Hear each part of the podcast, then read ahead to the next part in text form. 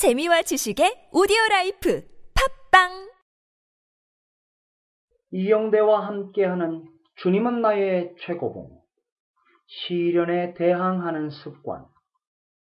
에베소서 1장 18절 말씀. 그의 부르심의 소망이 무엇이며? 무엇을 위해 구원받았는지를 기억하십시오. 하나님의 아들이 당신의 죽을 육체를 통해 나타나게 하기 위해 구원받은 것입니다. 마음을 다해 하나님의 자녀로서 선택받은 목적을 실현하십시오. 매번 기회를 잡으십시오.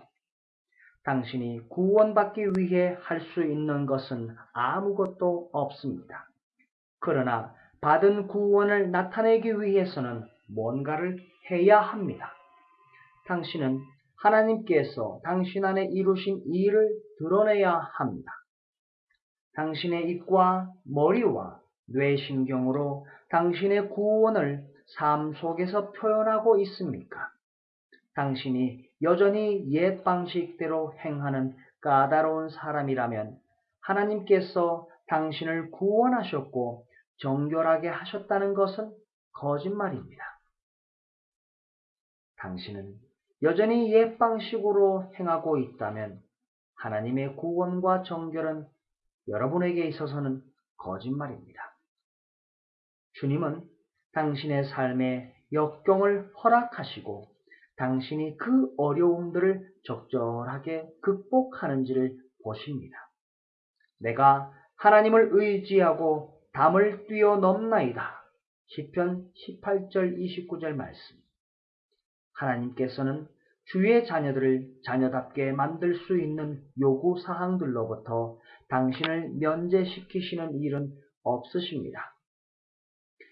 베드로전서 4장 12절 말씀에 너희를 연단하려고 오는 불시험을 이상한 일 당하는 것 같이 이상히 여기지 말라.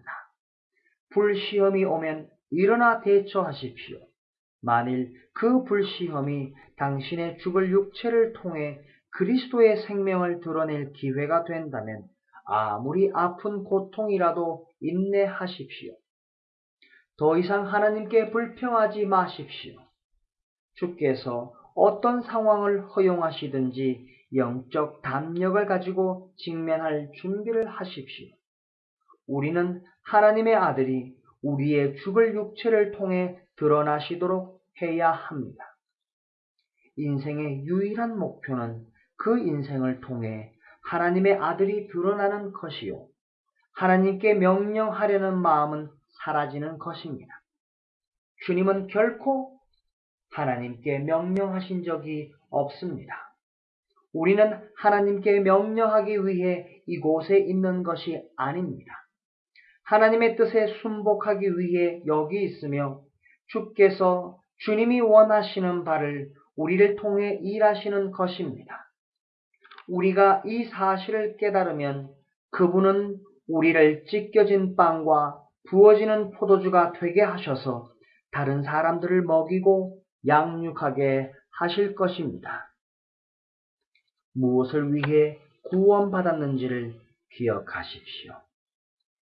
하나님의 아들은 당신의 죽을 육체를 통해 나타나셨습니다. 바로 우리는 그 하나님의 아들이 우리를 통해 나타날 수 있도록 시련에 대항하는 습관을 훈련하셔야 합니다.